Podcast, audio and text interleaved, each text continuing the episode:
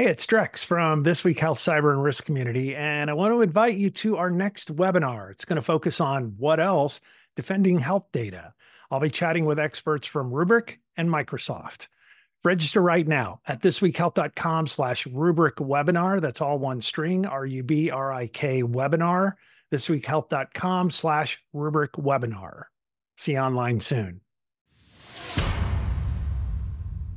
Today in Health IT, is it time to go it alone for cyber insurance? Great question. Talking to some CISOs this week about that very thing. My name is Bill Russell. I'm a former CIO for a 16 hospital system and creator of This Week Health, a set of channels dedicated to keeping health IT staff current and engaged. We want to thank our show sponsors who are investing in developing the next generation of health leaders Gordian Dynamics, Quil Health, Tausight, Nuance, Canon Medical, and Current Health. Check them out at thisweekhealth.com slash today. All right. I was taking a look at some of the headlines, and this one jumped out at me. In fact, I posted it yesterday on the on LinkedIn, and it's uh, Lloyd's, as in Lloyd's of London, to exclude catastrophic nation-backed cyber attacks from insurance coverage. So by 2023, insurer groups must add clauses to cyber policies excluding state-backed hacks that severely affect targeted our target nation's infrastructure insurance marketplace says. All right, so Lloyd's of London Limited will require its insurer groups globally to exclude catastrophic state backed hacks from standalone cyber insurance policies starting next year. Lloyd's is a marketplace where roughly 75 syndicates of underwriters aggregate to congregate to provide insurance coverage for businesses, organizations, and individuals as of March 31st. When coverage begins or is renewed, syndicates must exclude state backed cyber attacks from policies that protect against physical and digital damage caused by hacks, says the underwriting director. So, this is Wall Street Journal article that got me to thinking and eventually got me to start chatting with some people about this whole idea of cyber insurance and where it's heading.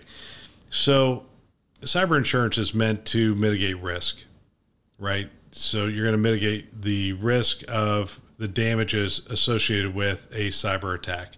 Essentially, what Lloyd's is saying at this point is they are talking to experts, and the experts are telling them that a majority of systems are well could be health systems could be anybody actually. This is anybody who's asking for these policies.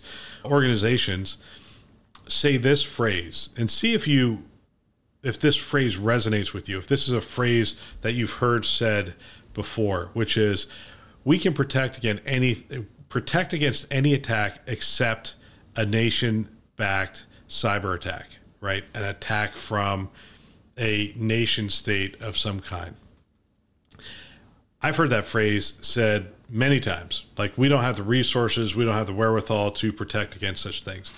Now, if that is the case, then you can't expect Lloyd's to write those policies for that. If, if we're not protecting against that, if we're not investing to protect against that, then Lloyd's shouldn't be required to cover it. So I, I don't disagree with their business practice here of not covering something that we generally agree is not something we can protect against.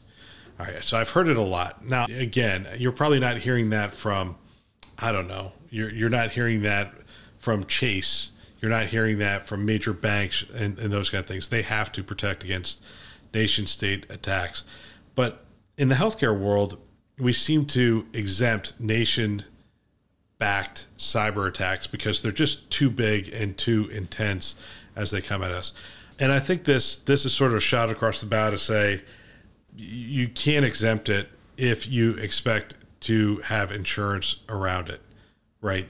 If you're giving insurance for driving a car and you don't, you know, take the proper training, you continually drive over the speed limit and get tickets and whatnot, your coverage goes up and eventually they revoke your coverage because you're a bad risk. And if you're not going to invest to protect against these things, you're a bad risk for these insurance agents. But the natural progression here is if they're not going to back cyber attacks from nation backed entities, where does it end? Right? How far does it go? the nation backed entities have unlimited resources and they can come at you. I think that's one of the reasons that this is signaled out. But quite frankly, the crime syndicates are pretty extensive, have a fair amount of money behind them, and uh, very sophisticated attacks are coming from that direction. How long before it goes to that next step of saying it doesn't cover this type of attack or this type of attack? I, I quite frankly don't think it's that far away. And this is why I think the conversation around self insuring around cyber is something we should start to consider. And, you know, potentially when you have this kind of challenge, uh, you need scale in order to protect against this, right? So you, you need scale in order to have the wherewithal to weather the attack, to invest in making sure you don't succumb to the attack, and making sure you have the resources to get to the other side of an attack. And so you can get to scale in any number of ways. One is you can acquire it. The second way you can do it is that you can aggregate like minded or similar type organizations who are looking for the same kind of coverage, and you could essentially self cover in a in an aggregated fashion around that. All right, all that to say, I don't know about the business model around this as much as what is it going to take for us to self insure? Well, it's going to take us doing all the things that the cyber insurance companies want us to do. It's going to take investing in the right technologies, understanding the the the framework and the measures around good cyber security, being able to identify the gaps, fill those gaps rapidly, identify intruders, lock those intruders out. You know, the one thing I love about CrowdStrike is their their one ten sixty. You know, identify the intruder within one minute and act on that within 10 minutes and remediate it within within 60 so within one minute, you know they're there. Within 10 minutes, you have essentially quarantined them off to wherever they're operating. And within 60, you've remediated it. That's the kind of metrics we need to start considering as we are designing our cybersecurity policies, as we are building out our, our cyber practices. If we can get to that, even a nation state attack, we should be able to quarantine it off and make sure that it does limited damage.